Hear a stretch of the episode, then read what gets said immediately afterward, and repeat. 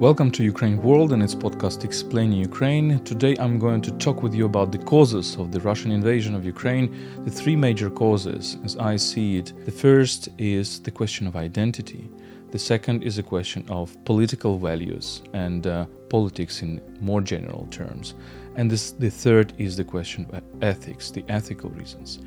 My name is Volodymyr Yermolenko. I'm a Ukrainian philosopher and chief editor of Ukraine World and these are my short uh, explaining videos trying to give to you a more context about the Russian invasion of Ukraine, about the Ukrainian culture, about the Ukrainian history and present, and I hope future. Now, um, I'm talking with you about these three causes. And the first one for me uh, is, a, is the identity cause, the identity issue. Why I'm stressing this? Because uh, in all the Russian discourse, it is clear, we see it very clearly, and I would, I would say even psychoanalytically clearly, that for Russians it's very painful to see that Ukrainians identify themselves as Ukrainians, that Ukrainians are, are not identifying themselves as Russians. And for Russian political myth, Ukraine, and in particular Kiev, plays a major role. So for them, and they are trying to prove to themselves and to Ukrainians that actually Ukraine has never existed, that Kiev, as the capital of, of today's Ukraine, has been a Russian city and, and it's a kind of a birthplace of Russia as it is. So it's it's a kind of a traumatic for them to see um, the birthplace, the the place that they consider as a birthplace of, of Russia uh, be in um, kind of another country, another identity. But the problem is that, of course, for them, the question of this Russian identity goes way, way to the deep medieval uh, times and to Middle Ages, uh, to the where to, to the time where there was a powerful state, medieval state called Rus, not Russia, but Rus. Rus uh, has most probably the Scandinavian origin, Finnish or Swedish origin. It's a very complicated medieval history, and Kiev was the center of this state. And uh, if if we talk about today's Russia, today's Russia um, has existed probably since Peter the First, so since the Russian Empire. That's that's the moment when the very concept of the Russian Empire has been born. Before that, you you could certainly not talk about Russia in the modern sense of the term, but the Russian political ideology tries to really to extend this identity back to medieval times and to say, okay, where Kiev was, there was Russia, and it was not Ukraine, it was us. Of course, it is wrong because it, it would be the same as to say, for example, that Carolingian Empire uh, of uh, um, Carolus Magnus was actually a German state or a, a France state, French state, or Italian state, or whatever else and Russian Russians are playing on this. But this is um, this attempt to work with the past rather with the present and with the future to say that okay this is uh, this is a nation which is not existing we will conquer this nation back we will uh, exterminate the the very identity which says it is not russia it is all very painful um, painful play with its own identity with its own past and the problem for Russians, uh, as I see it, is that they find it deeply problematic to understand what Russia is. They find it deeply problematic to understand that Russia can be can exist without Kiev, for example, and they try to uh, to capture Kiev, to to bring Ukraine back. Uh, in order to prove to themselves that Russia still exists, that Russia in in, in their minds uh, and as they imagine it still exists. So their propaganda is saying that Ukrainians are not existing, that it's an artificial nation, while the problem is that their own perception of themselves is very problematic, and and they they, they, they, they themselves cannot really imagine Russia without uh, without Kiev and without Ukraine, and this makes, of course, the the relations very very complicated because on the one hand you see that Russia tries to recolonize Ukraine and to bring back the old imperial politics and very cruel imperial politics with killing a lot of people, with uh, uh, with attacking civilians and so on and so forth. But on the other hand, we see that uh, well the Ukraine for them as if as if they consider Ukraine for themselves as as, as their own origin, and they try to bring this or, uh, own origin back. And of course, this creates the whole uh, situation around Russian colonialism much more complicated, much more paradoxical. The second reason, the second cause, is a political cause, and here I mean primarily political values. So Russian history, uh, if we take Peter the First, if we if we take even uh, even earlier times, Ivan the Terrible, if we take Peter the First, if if we take Catherine II, if we take Russian Empire of the 19th century, very repressive with the with the huge repressive machine, and Ukrainians uh, and other nations know that very well. If we take Soviet Union, we understand that the de- democratic or republican model didn't work Russians actually never really tried it. So uh, they tried it probably in the medieval times, uh, not Russians, uh, but Novgorodians, for example, or Novgorod as a city state. It didn't work. And uh, since the Mongol invasion uh, and the development of the of the um, we see these these very authoritarian trends. We see the idea that you can build politics only on the on the hierarchy, hierarchy and violence. And we see that Peter the First did this this thing. We see that Catherine II were, were, were basing her politics upon violence and, and conquer, conquest and everything. We see, of course, the Soviet Union doing that.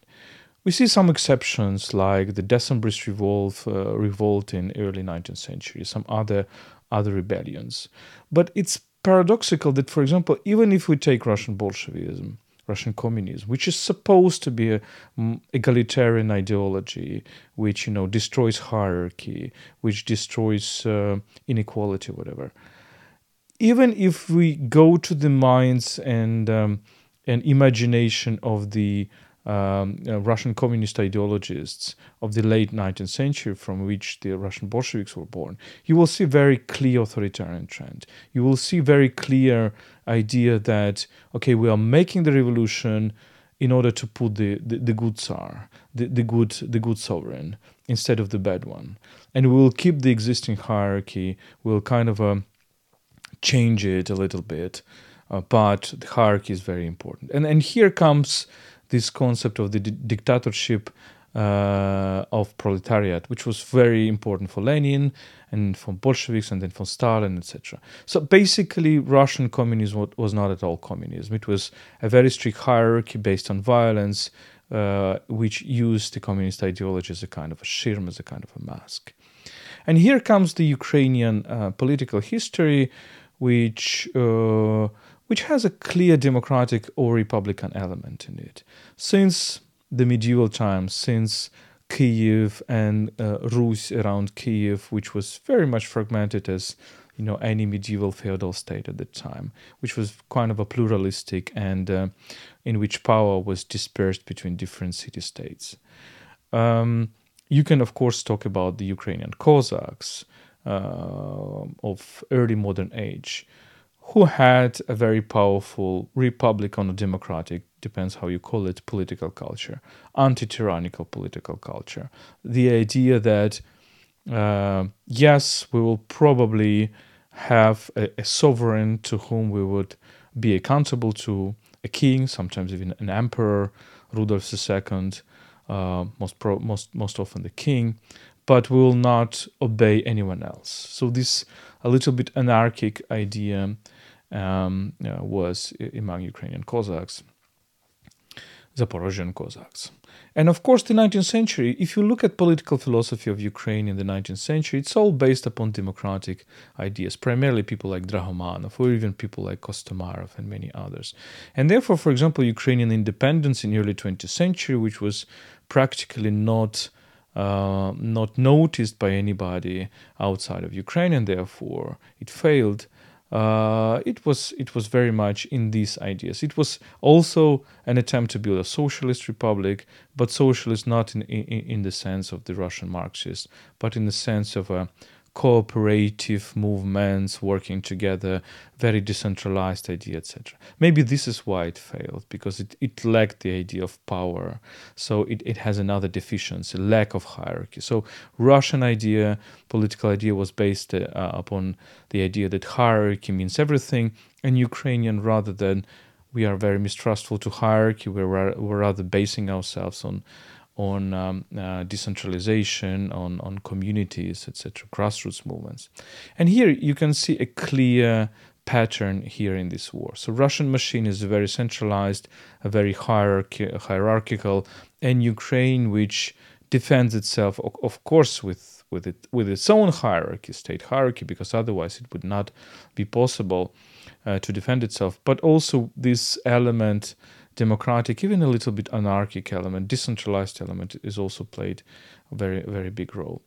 And why I'm stressing this? Because Russia is really afraid that this spirit of democracy, the spirit of or republic or anti anti tyrannical politics, politi- politics that is based upon the initiatives of the people and plurality of power, rather than uh, the strong hierarchy and, and, and violence. Russians are very afraid that it will penetrate Russia because maybe they are right in this because if if this idea penetrates Russia, Russia's empire is gone. Russia cannot can no longer exist as a as an empire in its current form, and therefore they are very afraid of it. They're very afraid of these values of freedom, republic, respublika, meaning the the idea that politics is a matter of all and not just a matter of decisions of the Tsar. Um, they are very afraid that these values will come to, to the Russian state and will destroy it. And uh, of course, there is another political reason: is that Russia really perceives that uh, the collapse of the Soviet Union was evil, was was the act of evil, and and therefore Putin's put it very clearly, and that it was the defeat of Russia, Russian Empire, um, against the, the the West, that the West has won this war, this Cold War, and this defeat in the Cold War uh, needs to be revenged, and therefore Russia is actually accumulating its resources since the start of the Putin's reign to achieve revenge against um, against the so-called West. And this is also very important. Uh, this element is very important for us to understand. Uh, we have, uh, I'm sorry, we have um, uh, the um, air air alert and and uh, I started this video during the air alert so we, we have this now uh, the cancelled air alert. We have air alerts uh, every day so I'm, I'm writing this video from from Kiev from Kiev suburb so it's a it's a very typical story for us. Now um, what is important. It's it's important that this idea that you need to take revenge for this for this defeat in the cold war is very present in russia. We will probably uh, talk about this in one of our next next episodes. Uh, contrary to this for example for ukrainians the collapse of the soviet union is mostly perceived uh, as, a, as a good thing as a, as a thing that liberated the potential the national the cultural the economic potential of ukraine so this difference in political values is very important. Russia, th- there is no alternative Russian project, political project so far. There is no tradition of Russian liberalism. There is no tradition. There is no big, big tradition of Russian liberalism, Russian democratic uh, thinking. Unfortunately, we have rather in the 19th century we have the the dispute between groups of intellectuals who were rather reflecting upon which model of authoritarian rule, whether the, the model oriented to, to the West, to the secularism, or the model oriented to the to the roots of Orthodox culture, uh, will will uh, are better for Russia. But we don't really have a, a, a Russian liberal liberal tradition, tradition, contrary to Ukraine, and therefore Ukrainians have a, a certain pantheons pantheon of authors to be to base their action upon. They have Taras Shevchenko, they have Mikhail Drahomanov, they have Lesya Ukrainka, they have uh, this generation of uh, of the modernists, they have the generation of the 1920s, etc. While Russians do not have it, and this is a problem because if we think about uh, whether Russia can be democratic in the future, Russians sh- should build this alternative idea of Russia, this alternative idea not imperial Russia, not centralized Russia, democratic Russia, smaller territory, etc.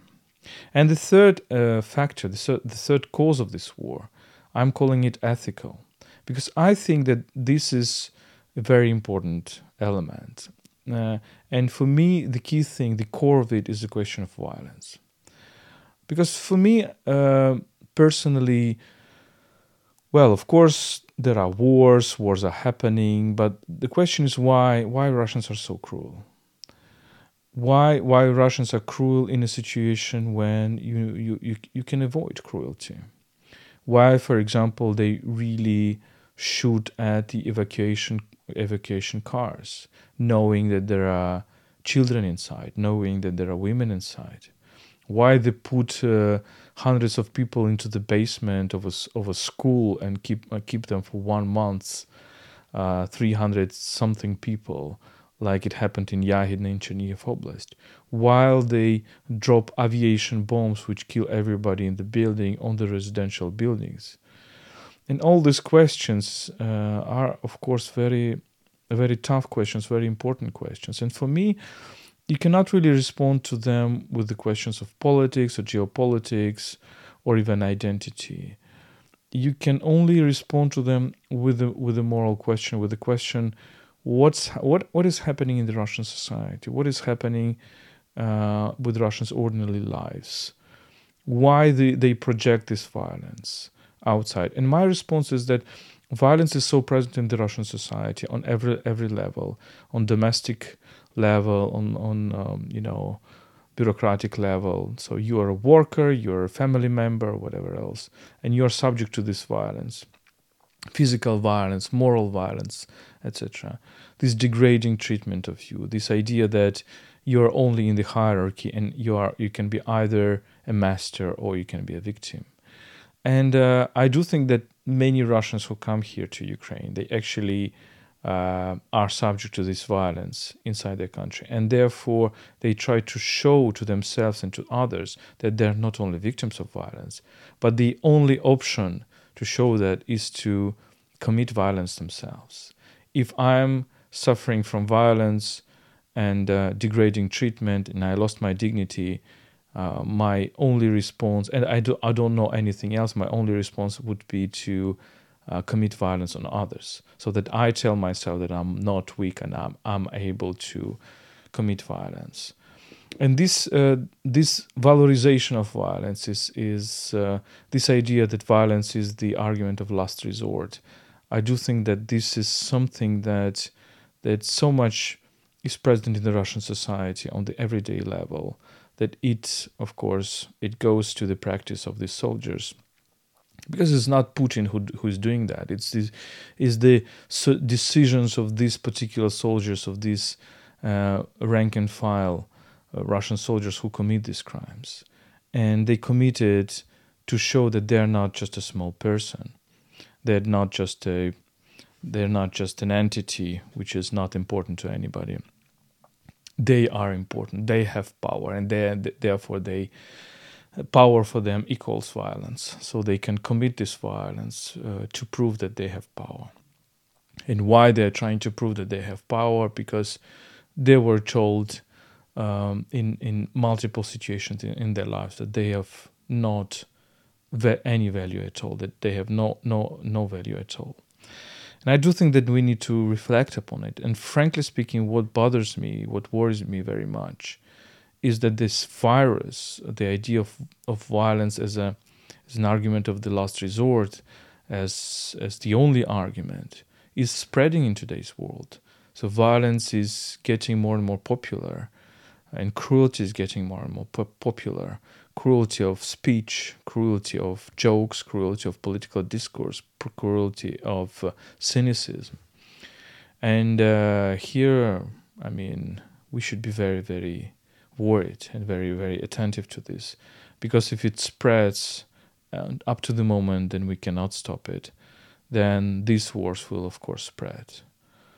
Uh, so our experience, the experience of Ukrainians, really should be looked at very, very attentively. And this is why it is so important to support Ukraine in this war. because it's not only the war for Ukrainian identity, Ukrainian sovereignty, Ukrainian democracy, it's also the war for values. And values here, I don't only mean these abstract wars like democratic values or whatever.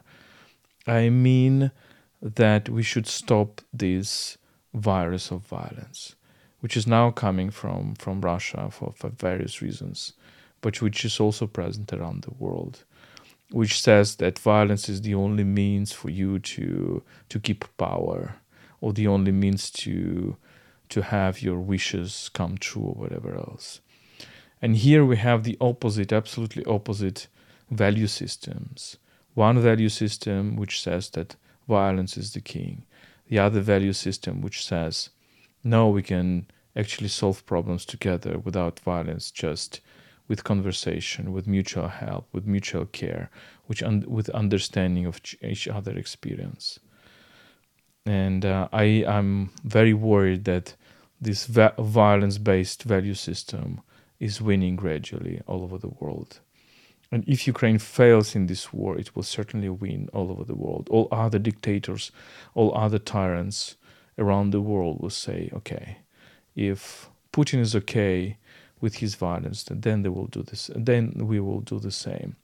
We will commit this similar violence. This worries me a lot.